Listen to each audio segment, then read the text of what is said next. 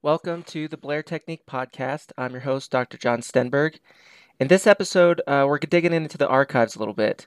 This is going to be a special episode, actually a series of episodes that share a little bit more historical context for the Blair Technique from the perspective of one doctor, Doctor Elmer Addington. Now, Doctor Addington was Doctor Blair's last associate doctor, and he took over the operations of the original Blair Clinic in Lubbock, Texas, uh, right up until Doctor Elder, uh, who's currently serving in the Blair Clinic there in Lubbock, uh, moved over to take the reins. So Doctor Addington was a really interesting guy. He was someone that had a breadth of training in upper cervical chiropractic, uh, had some experience as an instructor at a chiropractic college, and was a mentor of mine up until he passed away a few years ago. We would chat on a pretty consistent basis uh, from the time I started into practice. I uh, was just asking questions about technique and life, and you know, we talked about a lot of different topics. So before you hear the audio, let me quickly explain the nature of these episodes uh, that'll be released kind of in a sequence here. Uh, the audio interviews were originally conducted by Doctor Jeff Hanna for some research regarding the history of the Blair Technique. So you'll hear in the background, he'll occasionally comment. You'll hear him typing notes uh, in the background as well. And these recordings were not originally intended to be shared widely. Uh, but in talking with Doctor Hanna, we decided that there were a lot of gems in these conversations that were worth sharing with a broader audience. One more thing to consider on the topic before we get into the interview, um, that these are just the recollections, opinions, and perspectives of one man based on his experiences. Now, some of you that have been involved with the Blair organization for decades may have differences of opinion about some of what he has to say, and that's okay. Uh, the point of sharing these audio interviews is to introduce our listeners to Doctor Addington's point of view and to give a first-hand account from someone who worked closely with Doctor Blair for a period of time.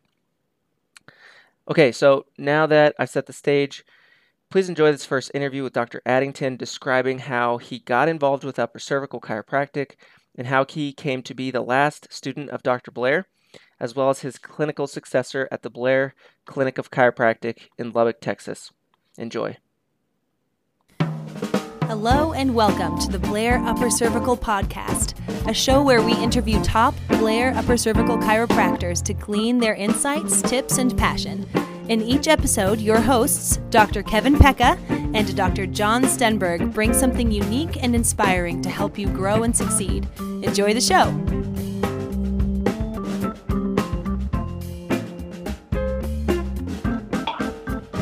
Okay, I uh, entered Palmer in nineteen seventy-six and um, graduated in nineteen eighty-one,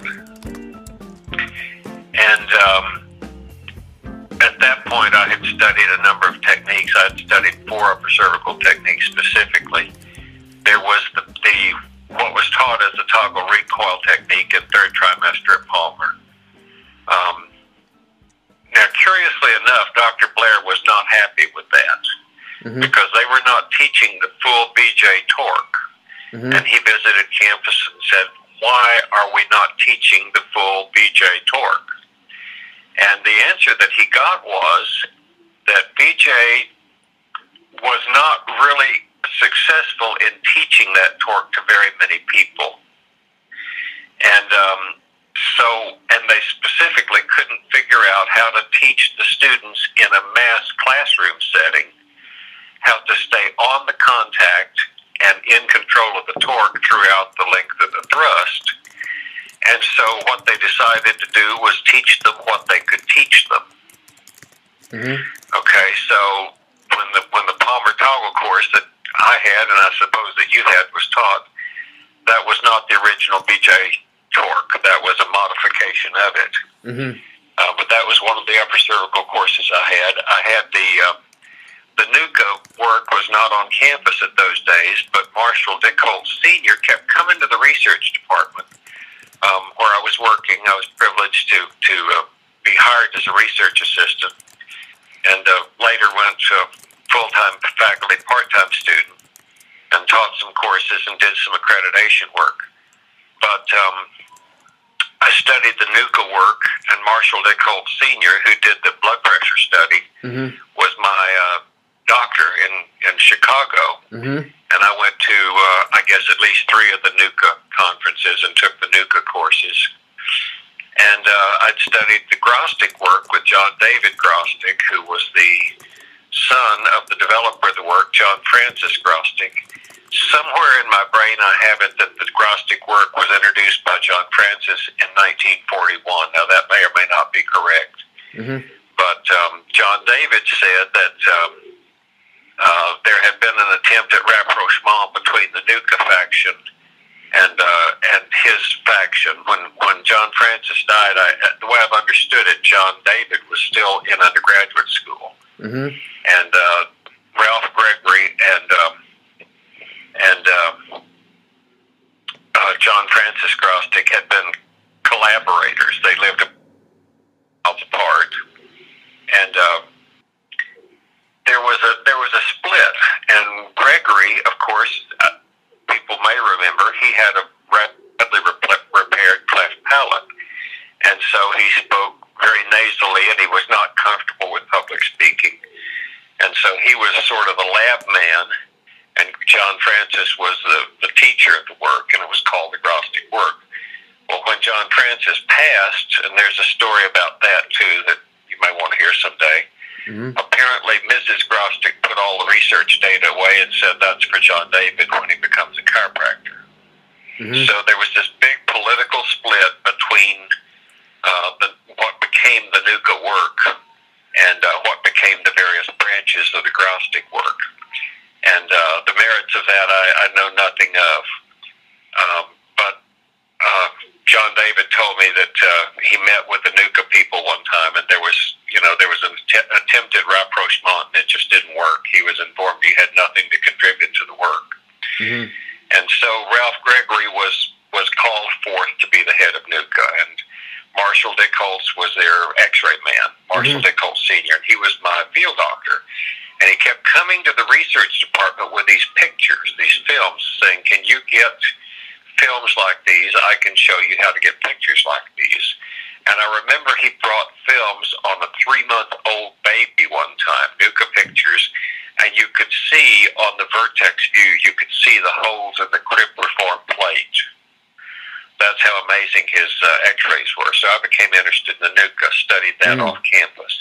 Studied the Grostic work with John David, subsequently studied the Pettibon work uh, with uh, Dennis Wogan in the elective program at Palmer. And then the Blair work that I picked up here when I was Doctor Blair's last student was the fifth of the upper cervical techniques that I took. Um, so I graduated Palmer in nineteen eighty-one, stayed around for a couple more months to do some, um, some more accreditation work. They they had a North Central, uh, not North Central, but a Council on Chiropractic Education uh, status study due, and so they asked me to stay and and uh, and write that, so I did, and then went on the faculty at Texas Chiropractic College in November of nineteen eighty-one.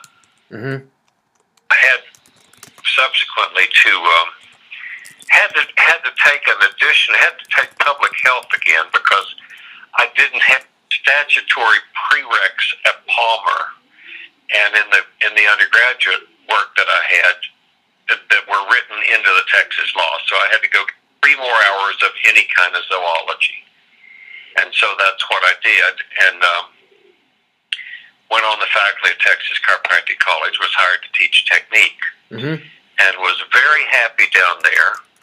Um, there was academic freedom for the first time that I'd ever experienced in chiropractic. Um, they piggybacked me onto some ongoing studies and very cordial. And indeed, they made curriculum space in twelfth quarter for an upper cervical elective, and which, uh, to my knowledge, had never taught anything but manipulative work for the upper cervical. Uh, there Their technique curriculum was a good curriculum. It was primarily manipulative, primarily diversified in God's stead, with some other things. They had a nice elective program. They had Logan Basic, and they had S O T, and they had several other things. But they actually made curriculum space, and I was teaching an upper cervical course in twelfth quarter, and it was a full classroom. There were there were a lot of a lot of people that were interested in that.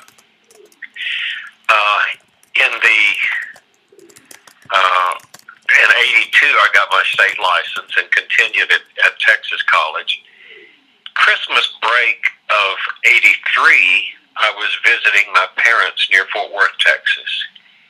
And I'd heard of the Blair work, and I knew that Sterling and Mary Ann Pruitt at the Pruitt Clinic in Fort Worth, Texas, uh, were practicing the Blair work. And so I called them, and I said, you know, I'm I'm uh, an instructor at Texas Chiropractic College, and I can't remember if I had right by then or not, but I, yeah, I, I did. It was a, it was a assistant professor at that time, and um, could I come and just be a mouse in the corner and observe the Blair work at your practice for a few days?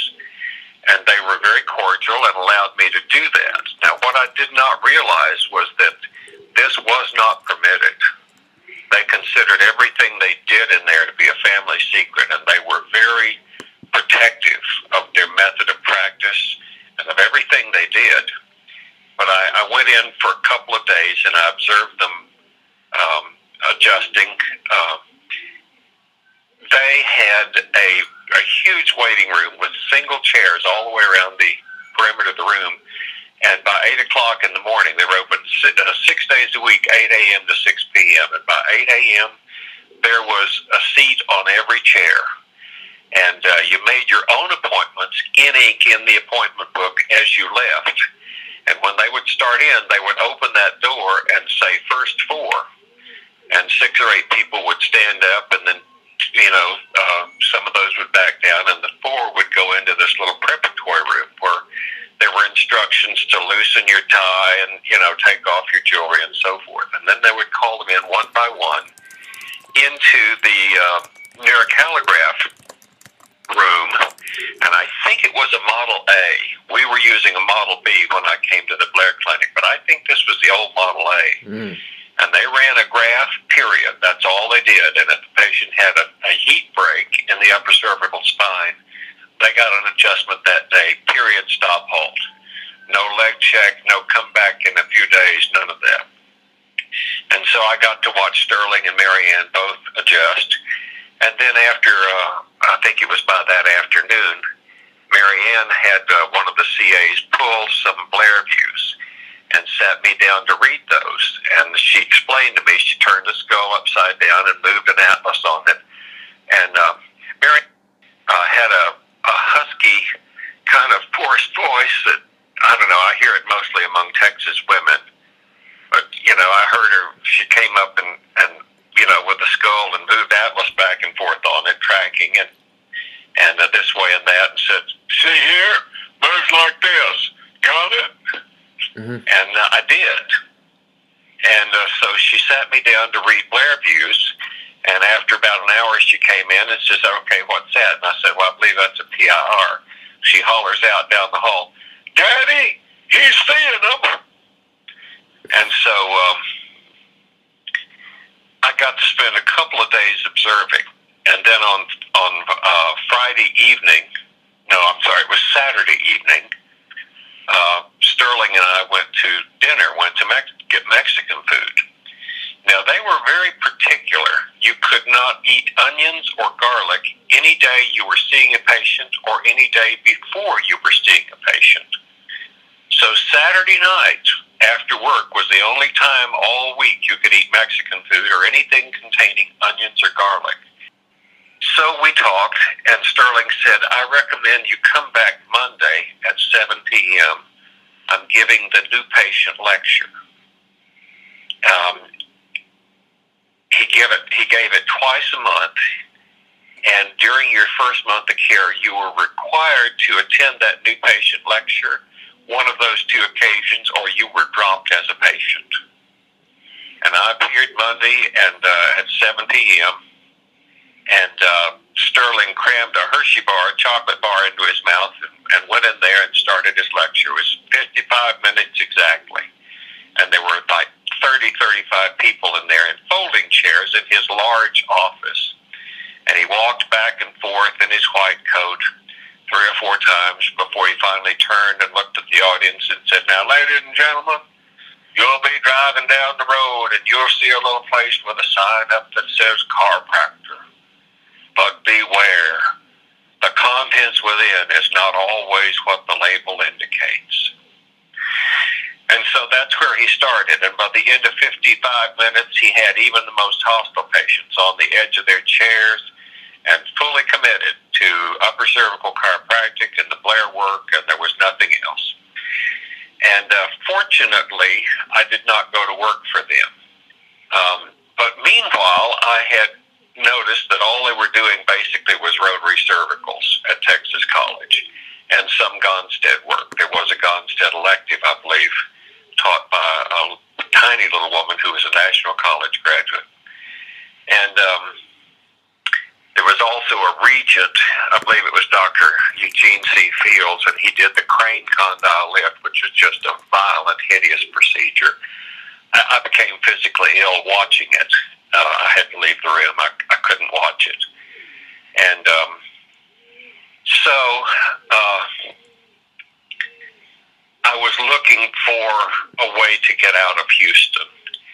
But meanwhile, I wanted to write up using some of the Blair principles that I'd learned in the Pruitt's office in Christmas of nineteen eighty-three. And I'd come up with a manipulative adjustment that was, in my mind, based on the, the Blair principles, and that, in my mind, was better than the rotary breaks that they were accustomed to and the Gonstead. And so I wrote it up, but I wanted to credit Doctor Blair with the concepts that, that I was using there, and I couldn't find his work anywhere in the literature. Um, his papers were nineteen sixty-four and nineteen sixty-eight. In the, in fact, he had the whole uh, uh, first edition in nineteen sixty-four of the I C A's International Review of Chiropractic Scientific Edition, and um, then he segmentalized that for subsequent publication in the I C A Journal in, the, in nineteen sixty-eight, and. Um, Maybe you lapsed over into sixty-nine and uh, and published it again. And uh, so I wanted to credit these concepts, and I didn't know where to find them because there were no indexing tools at that time. So I thought that Doctor Blair lived in Lubbock, Texas. I've been told he was. I wasn't sure if he was still alive or not. So I called information for Lubbock, Texas, and got a number. Sure enough, they had a listing for a Doctor William G. Blair. And I called that number on a Saturday afternoon, and uh, some old gentleman says, hello. And uh, I said, uh, is this Doctor Blair? Speaking. And something came over me, and I said, is this the Doctor William G. Blair? And you could just he hear him straighten up, and he had a hideous, uh, a hideous kyphosis, hideous spinal distortions, and had had a very, very bad case of asthma all of his life since he was seven months old. But you could hear him straighten up and cleared his throat and says, yes, this is Doctor Blair speaking. How can I help you? And I told him who I was and what I wanted. And we had a very brief but very intense chiropractic conversation. He sent me copies of his papers, and I duly credited him with the concepts that I used in this manipulative adjustment that I had published, uh, being on the technique faculty at Texas Chiropractic College. Okay, fine. Uh, wonderful. I got to talk to Doctor Blair on the phone. Uh, then some things happened. And uh, I don't want to get I don't want to get all religious here, but this was a God thing. But I prayed one night in my sleep, in my dream, and what I prayed was, "Give me a place. I don't care where it is. Just give me a place and a reason to be there." And that was a very unusual thing for me to have been praying in the first place, or to have prayed that particular prayer, because I had a list of requirements as long as your arm of the perfect place where I would eventually settle down. But um, I, I prayed this, and it was so alarming that I, it woke me up. And um, it was a matter of days that Doctor Blair called me back and he explained that the young doctor who had been working for him had um, resigned on short notice. This is a young doctor that I believe came to work, and I don't know what his title was, in nineteen eighty. But in April of nineteen eighty-two, Doctor Blair fell asleep checking legs on a prone on a high-low table. Fell asleep standing up. He was getting so little air, and um, fell over, and he had to retire. And so this young doctor took over, and his title was staff doctor. And he was Doctor Blair's employee, and uh, he then took over patient care for a period of a couple years. So he calls me and says, "Do you want to come to Lubbock, Texas and be my last student and buy my clinic uh, and take over as director of the Blair Clinic?" And um, this was in May, early, early May, and uh, or late April of nineteen eighty-four. And I said, "Oh, yes, I'd love to do that. And, you know, I'll have to give notice at Texas College. And, you know, I want to go to the NUCCA convention this fall, so maybe this fall we could do that." And Doctor Blair says, "No, you don't understand. This either happens within the next month or there's nothing to pass along." And so I flew up here to meet Doctor Blair and to see the practice.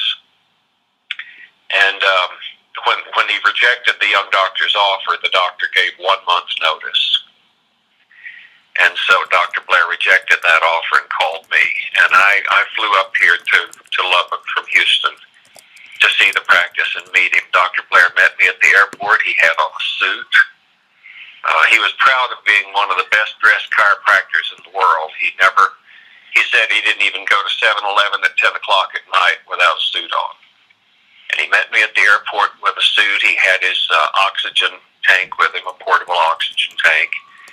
And uh, he'd been on oxygen quite a while, um, since he'd had to retire, basically. Um, When he was nineteen years old, the doctor said, "You won't see twenty-five, live hard and fast." And um, what he had done was he had moved to El Paso, Texas, and was selling insurance for the Globe, Globe uh, Life Insurance Company. And there's where he courted uh, Beatrice Kobold. And um, they had a family friend who was a chiropractor, a woman who was a manipulative chiropractor. And uh, she would visit uh, the family in El Paso, Missus Blair's family, uh, uh, from time to time. And she would set her, set her suitcases down and immediately manipulate everybody in the family and then take off her coat and, and stay a while. But she said, "You know, you need to see this doctor." And so she sent him to Leon Halstead in El Paso, who was a, a Grostic practitioner. And that was Doctor Blair's first help that he'd ever had with a severe asthma. And on the strength of that, uh, he went to Palmer College. Doctor Halstead, uh, actually, when, when uh, Doctor Blair married Beatrice Kobold Blair, um, they... Um, were on the way to Palmer College, and they got as far as Wichita, Kansas, and there was a little Jake Leg school of some type there. And so Doctor Blair was doing so poorly that he said, "Let's just stop here, and I'll go to school here." And Doctor Halstead was on his way to Palmer Homecoming, and he said, "No, this won't do." And he stopped at Wichita and picked up Doctor Blair and took him to Palmer. So Doctor Blair and Missus Blair moved to Davenport, Iowa. She worked in the typing pool, which was an unheated Quonset hut containing seventy-five or one hundred women at typing at typewriters at the Alcoa aluminum plant down on the river in Bettendorf. And uh, she worked there in, in, in her coat and in her mittens and her toboggan, in her gloves, and, and typed, and that's how he got through school. His classmates would carry him up the stairs and down the stairs. Uh, but the, the upper cervical adjustment he got from Leon Halstead was the first help he had ever had with his severe asthma.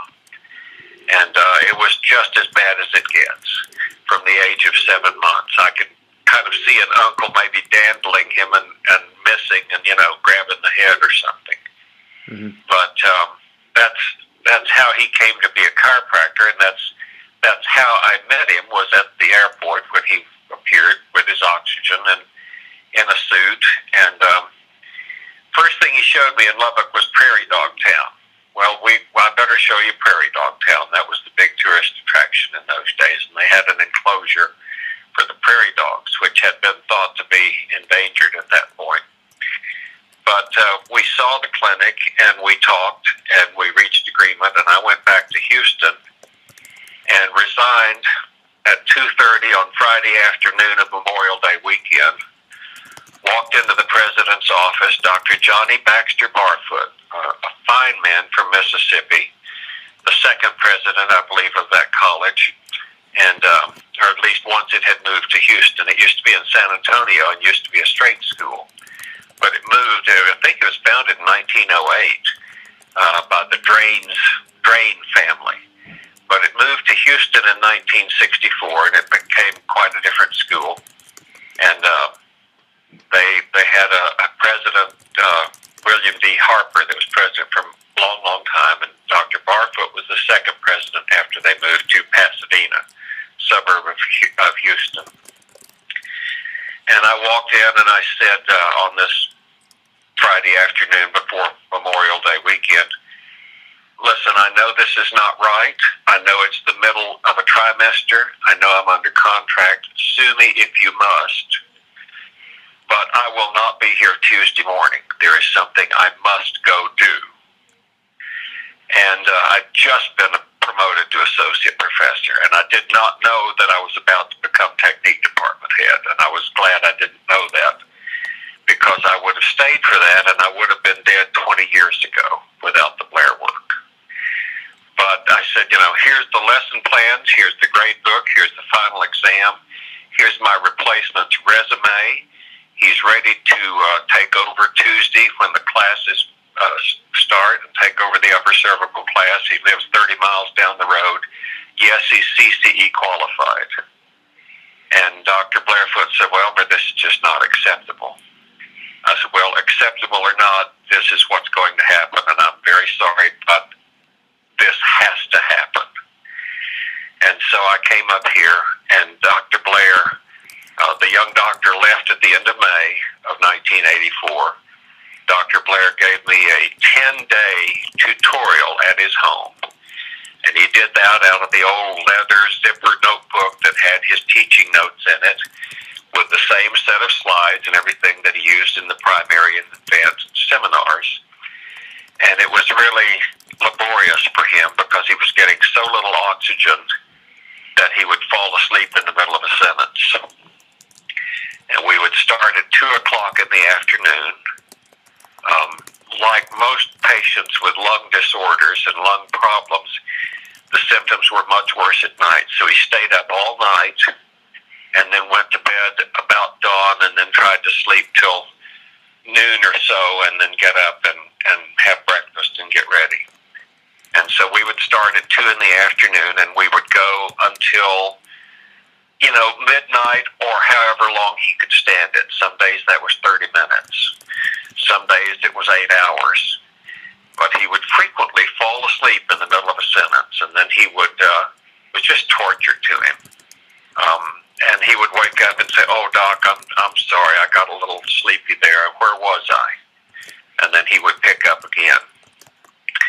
So after the ten days of tutorial, I reopened the clinic as... Uh, It was either June tenth or June eleventh of nineteen eighty-four. I'm sorry, June eleventh or June twelfth. I never could remember which one. He taught me the first through the tenth of June. And um, so we reopened the clinic, and uh, the books were full, two patients every fifteen minutes, uh, guts, feathers, and all. All adjustments were worked in, and the waiting room was full. And so... Uh, That's how I came to be here. He continued to teach me. I took new patient films over there almost every night, uh, for except uh, Sunday nights for oh, close close to twelve months, I started to, to cut back on that, and he would call the office. And uh, while he's with the patient, "This is Doctor Blair. You call him to the phone right now." And I'd get him on the phone. I'd come to the phone, and he'd say, "Doc, you didn't come over last night. Are you making a failure? Can you not get any patients? Are you going under down there?" And um, so with every set of new patient films, uh, he went over those, and he uh, taught me the adjustments and taught me the, the tricks of films and the fine points of films and, and of the Blair adjustments uh, for fifteen months before he died uh, in nineteen eighty-five, uh, September twenty-sixth of nineteen eighty-five. And so uh, um, he was very, very much a B J follower. He said B J was aware of my work. It would be easy for me to say he approved my work, but that would not be true. He never specifically approved my work, but he was aware of it. And he showed me a telegram uh, that B J had sent him when he, uh, when he dedicated the new building in nineteen fifty-five that I practiced in, that he practiced in from that day until nineteen eighty-two. Um, and B J had sent him a telegram congratulating him on opening the clinic. Uh, he had started out here in uh, nineteen forty-nine, had his first patient in the, on Christmas Eve of nineteen forty-nine, and he and Dottie were living in a little shotgun house down at uh, the back lot of nineteenth Street and Avenue S. And uh, just one room led into the other, so you could open all the doors and shoot a shotgun through the house and not hit anything. Mm-hmm. And he practiced in the first two rooms. I think there was a waiting room, and there was uh, the the, uh, oh, the adjusting room, and then there was the x-ray, and then he and Dottie lived in the back room, and there was a kitchen. And uh, they opened in nineteen forty-nine, and by nineteen fifty-five, May of fifty-five, he had built a new building at the edge of town at thirty-four ten Avenue Q, and uh, thirty-fourth Street was a major east-west commercial street in those days, and four blocks south of that, thirty-eighth Street was the last paved street in Lubbock.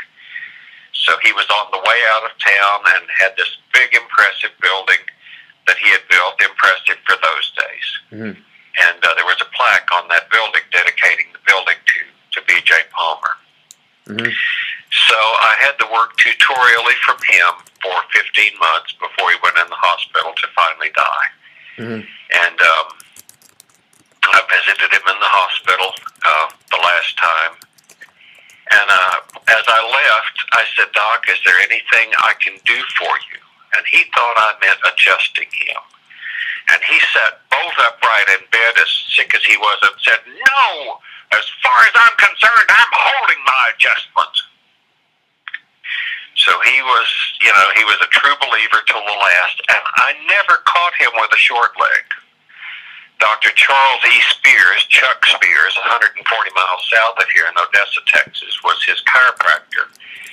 And um, Doctor Spears had been a, a Grostic practitioner, and he had a short condyle, and the Grostic people were adjusting him on the wrong side for twelve years. And they had him, his listing was A S L, they were adjusting him as a right laterality. And so they were driving him further and further into his misalignment. And they had his liver shut down, and Chuck Spears had a severe case of gout all over his body and was getting around the office in a wheelchair, trying to stand up and adjust patients. And Doctor Blair's story is that he approached him at a Chiropractic Society of Texas meeting one day and walked up to his wheelchair and put his arm around his shoulder and says, "Chuck, have you had enough yet? Why don't you come to Lubbock and let us make some pictures on you and see what they've done to you?" And, uh, of course, Doctor Spears' story is a little different. Well, so I consulted Bill, and I said, "Bill, I understand you're doing some research work. You know, but bottom line, Doctor Blair uh, adjusted the, got a correct listing, adjusted Doctor Spears, got him out of the wheelchair within a matter of weeks, and Doctor Spears uh, took the Blair work and became a Blair practitioner.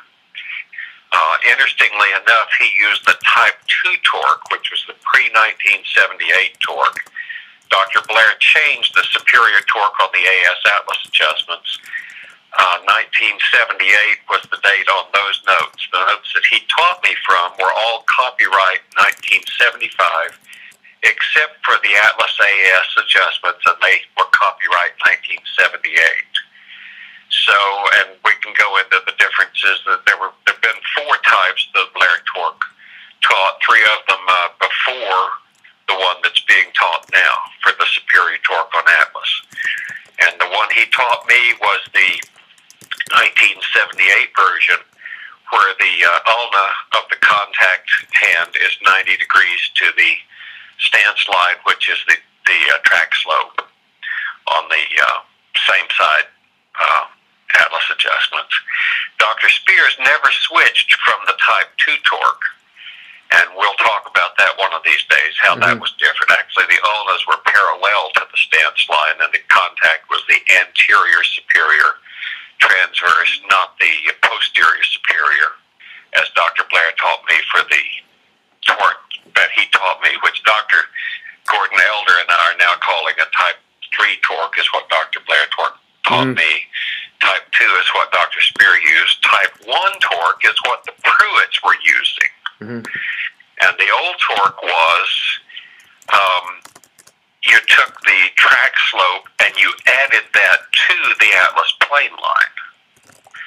But as Doctor Spears said, and I wondered what they were doing because I never saw it again besides the Pruitt's office, but they were still using the old type one torque where they would draw the Atlas plane line, mark it with a skin pencil on the patient's face, and then they would add the track slope to that, and that was the stance line.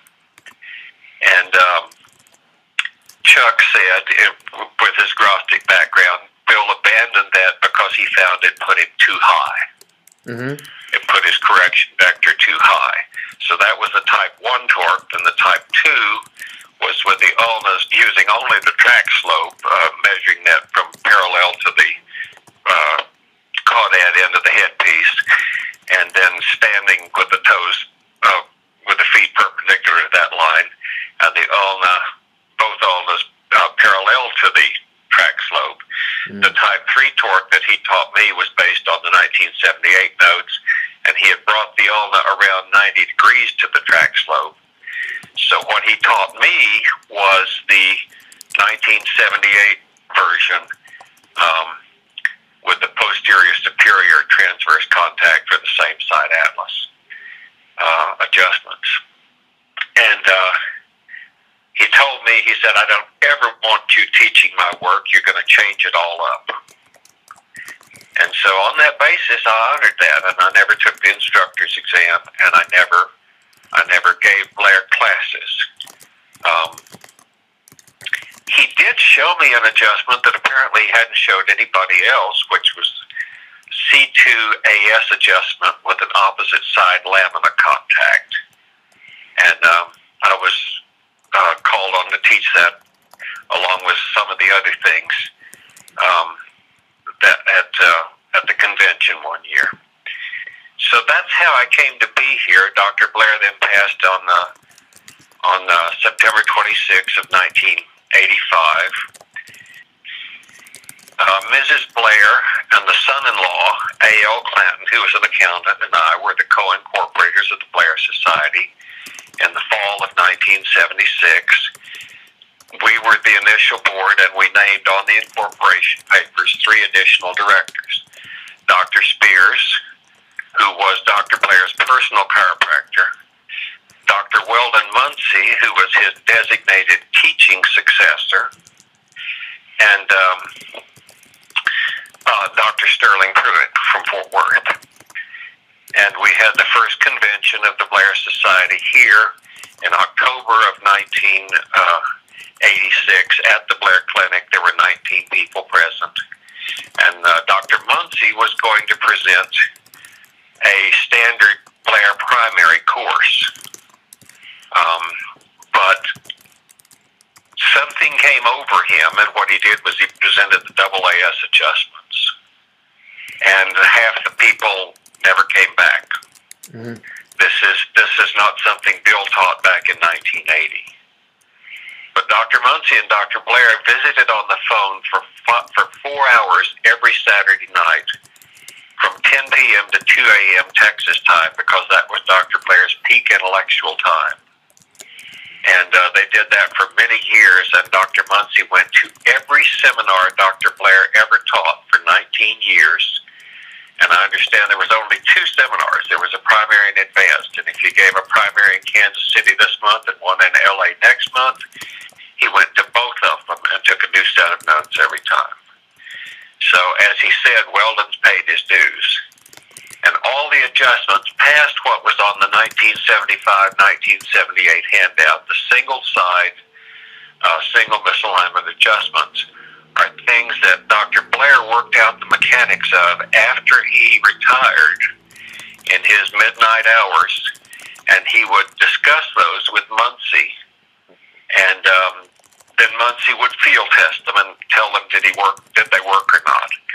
I found a note that was on half a piece of paper tucked into the subluxation specific, the adjustment specific, one of the green books, and it was dated July of nineteen eighty-five, and they were still working on the double A S, and they hadn't quite cracked it yet.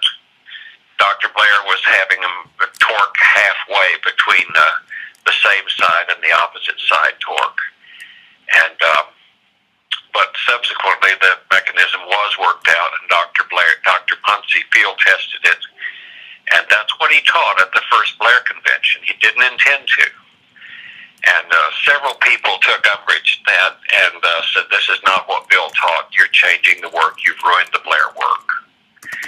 And Muncy very carefully explained, "No, Bill. Bill came up with all these adjustments. I just did the field testing on them." There was one adjustment and one adjustment only that Doctor Muncy did uh, invent on his own by the time I was taking courses with him. I took the course from him in July of eighty-five. That was the first primary that he gave. And he did teach that course with Doctor Blair's permission.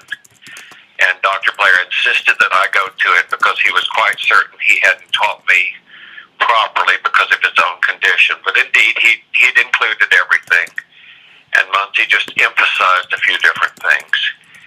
And um, so, yes, I was at the first uh, primary that Doctor Muncy taught. And I don't know, that I'm, I'm rambling by now, but that's how I came to be in the Blair work.